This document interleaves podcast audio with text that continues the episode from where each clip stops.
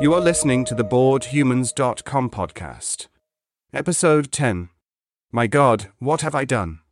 I am your host, Emanuel Bennett. My God, what have I done? Sometimes you just have to accept that you messed up. No one is perfect all the time, and sometimes we do things that we regret later. It's not like there's a do over button for life.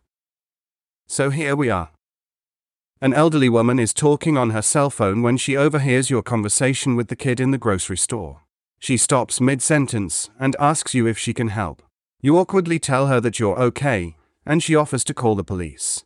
An officer arrives and asks you a few questions, and you give a statement. Everything seems to be going well, but then the officer says, Mr. Jones, I need to ask you a few more questions. You exhale and answer, Go ahead. The officer continues, Did you know that kid? Yes, you reply. And did you know that he had a history of violence? No, I didn't know that, you say.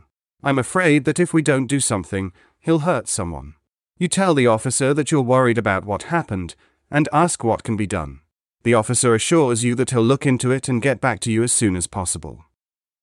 What now? You need help and you don't know where to turn. It's not that you want to punish yourself, but sometimes life just throws you a curveball and you have to find the strength to keep going.